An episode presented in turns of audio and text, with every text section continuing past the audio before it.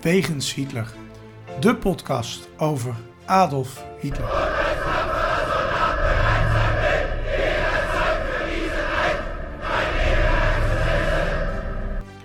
Dictator, alleenheerser van 1933 tot 1945. Een man met miljoenen doden op zijn geweten. Das war ein Befehl! Der Angriff Steiners war ein Befehl! Een man waar ongelooflijk veel verhalen over te vertellen zijn. Ook al die jaren na zijn dood. Herr Adolf Hitler heute Nachmittag seinen Befehlsstand in der Reichskanzlei bis zum letzten Atemzuge gegen den Bolschewismus kämpfen für Deutschland gefallen ist. In deze podcast gaan Sjoerd en Niels van Andel de wegen van Hitler af. Ze kijken naar bijzondere plekken, naar vroeger, naar nu. En ontdekken samen met de luisteraar het bijzondere verhaal van de Führer van Nazi Duitsland. Ja, beste luisteraar, fijn dat je luistert. Het is een bijzondere uitzending deze keer. Want je hoort zowel Sjoerd als mij niet samen deze keer, maar we zijn apart van elkaar voor deze podcast aan het werk geweest.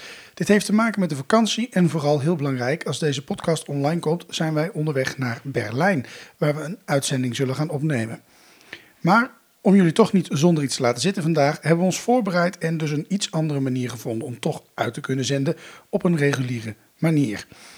Later zal dus een verslag komen van onze uh, bezoek aan de hoofdstad van Duitsland, waarin we een aantal zaken zullen gaan bezoeken op een step. Dus uh, dat wordt hartstikke uh, innoverend. Um, zoals altijd beginnen we deze uitzending met Hitlers dagboek. Het bijzondere aan deze Hitlers dagboek is dat wij eindigden met de dood van Hitler en nu doorgaan naar eigenlijk de laatste week van het Derde Rijk. Het Derde Rijk hield namelijk na de dood van Adolf Hitler niet direct op met te bestaan en er werd zelfs een nieuwe president benoemd. Nou, Sjoerd zal daar straks het een en ander over vertellen. We bespreken dus in deze laatste maand van Hitler ook de laatste wijk van het Derde Rijk. En daarom gaan we zoals altijd naar Hitlers dagboek.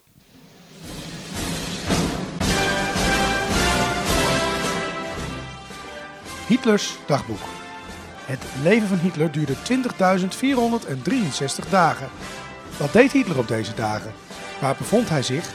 En vooral waarom?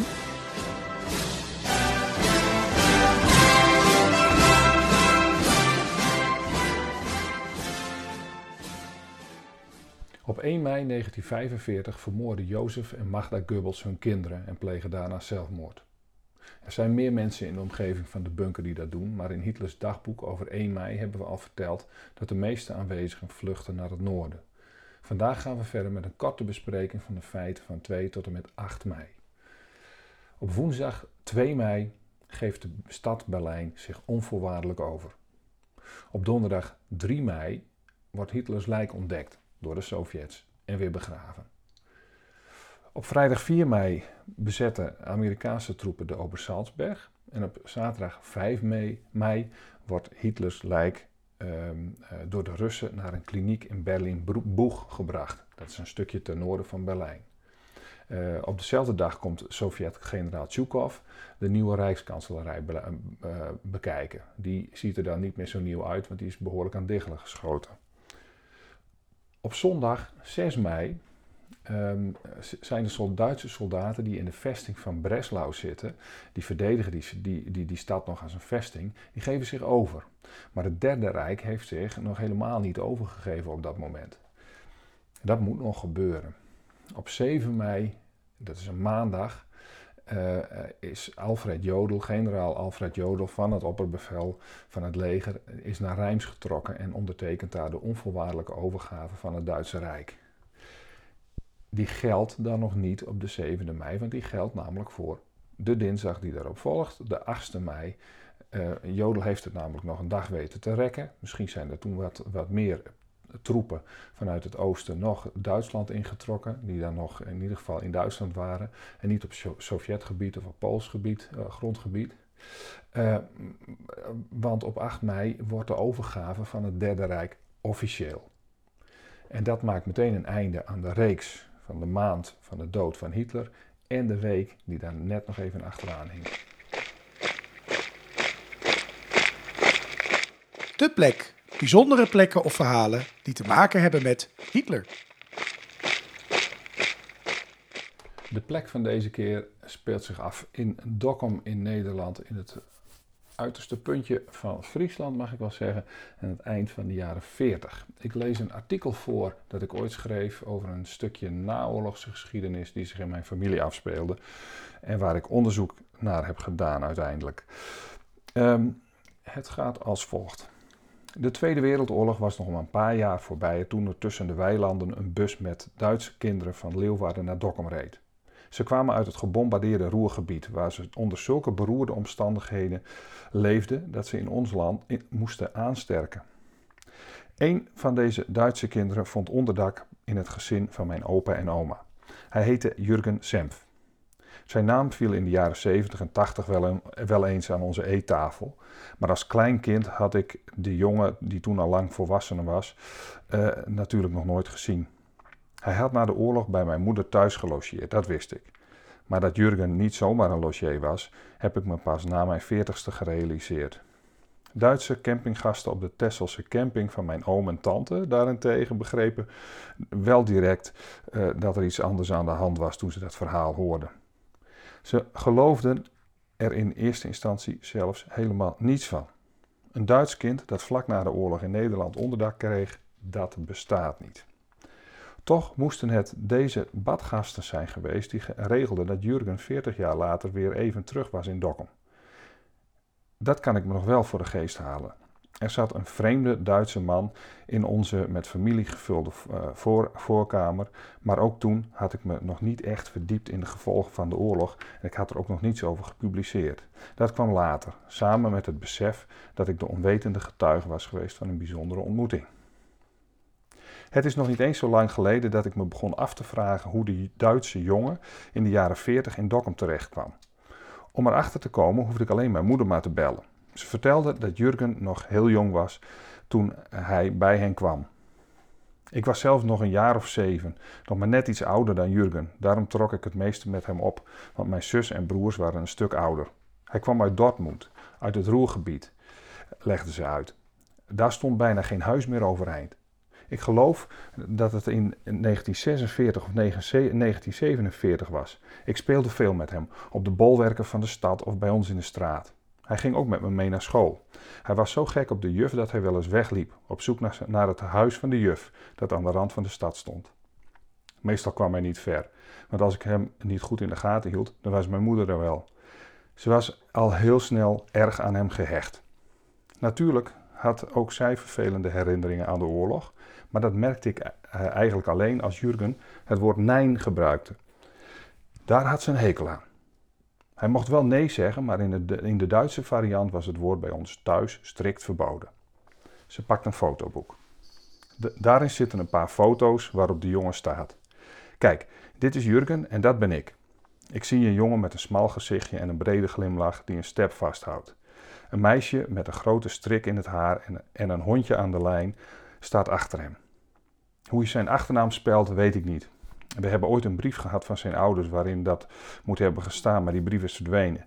Ik weet alleen nog dat erin stond dat de ouders van Jurgen de oorlog ook niet hadden gewild. Ze zei dat de kerk waarschijnlijk iets met de komst van de jongen te maken had. Haar ouders waren gereformeerd, dus in het uh, lokale kerkelijke archief zou vast iets over de Duitse pleegkinderen te vinden zijn. Maar dat leverde vreemd genoeg niets op. Ik besloot daarom thuis eerst maar eens door het archief van de Leeuwarden Krant online te grasduinen. Ik stuitte op het artikel Wij en de Duitsers van 10 februari 1947. Daarin werd opgeroepen Duitse kinderen en studenten naar Nederland te halen, zoals de katholieken ook al deden. Het was de hoogste tijd dat de Nederlands hervormde kerk dit soort hulp ook ging bieden, las ik. Mijn gereformeerde opa was dus betrokken bij een katholiek of hervormd initiatief en het interesseerde hem blijkbaar geen sier dat hij over de grenzen van zijn eigen genootschap sprong. Het artikel werd geschreven door een mysterieuze meneer P. Hij schreef dat Nederlanders tijdens de felle koude van het moment ook aan Duitsland moesten denken. Het zou goed zijn als Duitse kinderen een paar maanden in ons land zouden kunnen verblijven om aan te sterken.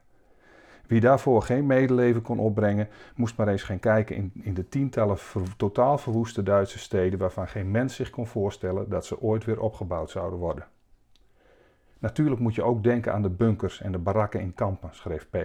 Maar luister ook eens als een Hamburgse moeder verslag uitbrengt van het fosforbombardement waar, waarbij haar kinderen zijn omgekomen. Het is natuurlijk altijd een sympathiek idee kinderen te helpen. Maar om vlak na de oorlog uit vrije wil verse Duitsers naar Nederland te halen, ging sommige lezers veel te ver. Een van hen vroeg in een ingezonden brief: Is men zo spoedig alles vergeten wat de gehate bezetter ons heeft doen lijden?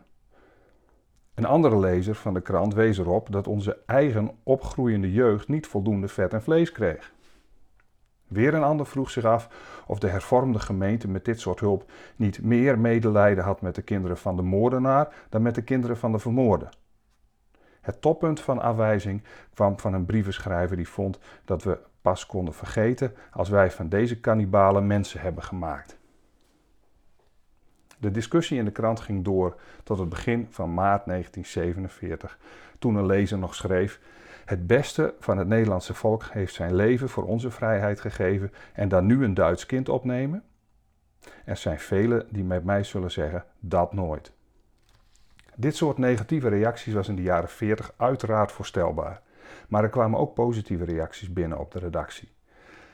Zo vroeg, iemand zich af waarom de onschuldige Duitse kinderen zouden moeten boeten voor wat Hitler, de politici en het wapenkapitaal hebben misdreven. En beweerde iemand dat de haat tegen de, die, eh, tegen de Duitser opwelde uit dezelfde groezelige bron waarin de Duitsers hun haat tegen de Joden putten. In het centrale archief van de hervormde kerk in Utrecht vond ik vervolgens een notitie uit 1946 waarin stond dat hulp aan Duitse kinderen nodig was, omdat er in Duitsland sprake was van voedselgebrek en een hongersnood dreigde. De kerk zou via de kinderen een bijdrage kunnen leveren aan de geestelijke wederopbouw van Duitsland.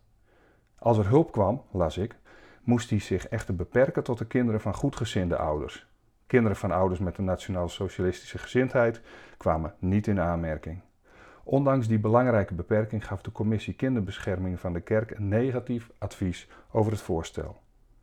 Blijkbaar trok men binnen de hervormde kerk zich weinig aan van wat de commissie Kinderbescherming ervan vond, want in de zomer van 1947 ging er een delegatie van de kerk uh, op onderzoek naar Duitsland. Daar kon men met eigen ogen zien wat een puinhoop het, eh, het twee jaar na het einde van de oorlog nog steeds was in steden als Düsseldorf, Frankfurt en Münster.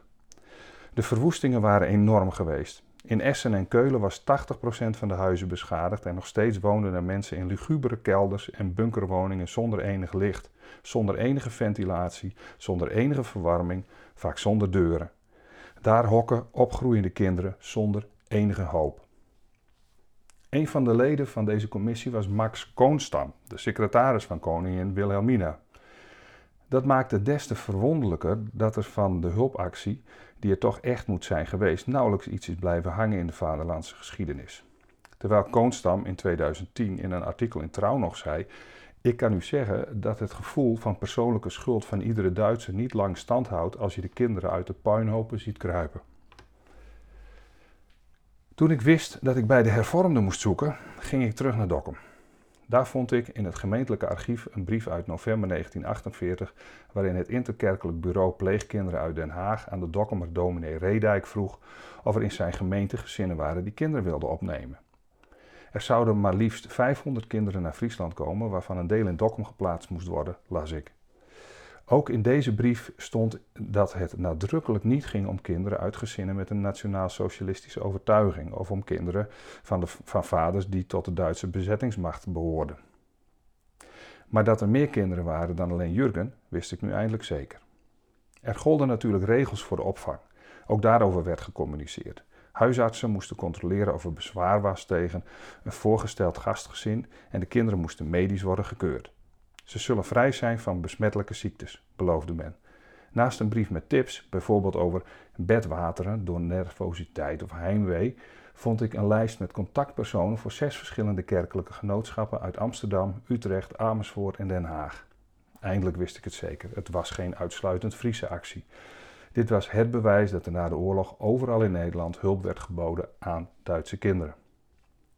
De groep waarbij Jurgen waarschijnlijk hoorde arriveerde op 11 december 1948 om 14.27 uur met de trein op het station van Leeuwarden. Van de 500 kinderen ging maar een deel naar Dokkum. Na, zo'n drie kwartier moeten ze zijn aangekomen bij de Oosterkerk, vlak bij de straat waar mijn moeder woonde. Jurgens naam komt niet voor op het lijstje met kindernamen dat ik in het archief heb gevonden. Maar dat was ook een hervormd lijstje. Er moet er ooit ook een zijn geweest van kinderen die in gereformeerde of in andere gastgezinnen terechtkwamen. Jurgen zou drie maanden in Dokkum blijven. Daarna was het koudste deel van de winter voorbij en moesten alle kinderen weer terug naar hun eigen verwoeste huizen. In het gemeentelijk archief zit nog een brief met instructies voor vertrek. Die gaat over de bagage, de soorten levensmiddelen die meegegeven mogen worden, over de soorten textiel die in de koffer mogen en over de medische keuringen die ook voor vertrek moeten plaatsvinden. Kritiek was er voldoende geweest op de komst van de kinderen, maar na hun komst waren er zelfs gezinnen van mening veranderd. Ook zij willen, wilden bij een, een volgende lichting een kind in huis nemen. Ik vroeg me af of dat in meer regio's van ons land zo was gegaan. Op dinsdag 15 maart 1949 stond in de vroege ochtend voor dezelfde kerk in de Oosterstraat weer een bus klaar. Mijn moeder vertelde over het vertrek. Je oma was nogal gehecht geraakt aan Jurgen en het afscheid viel haar zwaar. Dat gold ook voor de jongen zelf. Hij was enorm verdrietig toen hij naar de bus moest. Hij huilde erg en ik heb gehoord dat hij dat tot aan Leeuwarden bleef doen. Mijn moeder vond het vreselijk dat hij wegging. Toen zijn ouders later een keer contact opnamen met die van mij, vertelden ze dat Jurgen nog steeds heimwee had en ze vroegen of hij nog een keer mocht komen. Maar dat wilde mijn moeder niet. Ze zei dat hij welkom was, maar dat ze hem geen tweede keer zou kunnen laten gaan. Het duurde tot halverwege de jaren tachtig voordat Jurgen terug was in Dokkum. Maar toen was mijn oma al overleden. Ja, luisteraars, dit was dan het einde van deze korte aflevering van Wegens Hitler. Dit keer geen nationaal en geen van nu naar vroeger. De reden daarvoor is, als je als vaste luisteraar hier aanwezig bent, wel logisch. Het is een gesprek wat daar gevoerd wordt en dat vonden we niet gepast om zonder elkaar te doen. Maar er komt binnenkort gewoon weer een volledige e-, echte uitzending. En dan kunnen jullie met vol plezier daar weer naar luisteren en ook interesse hopen wij. Ook de special over ons bezoek in Berlijn kunnen jullie dus snel verwachten. Dus ik zeg tot volgende week bij de volgende Wegens Hitler.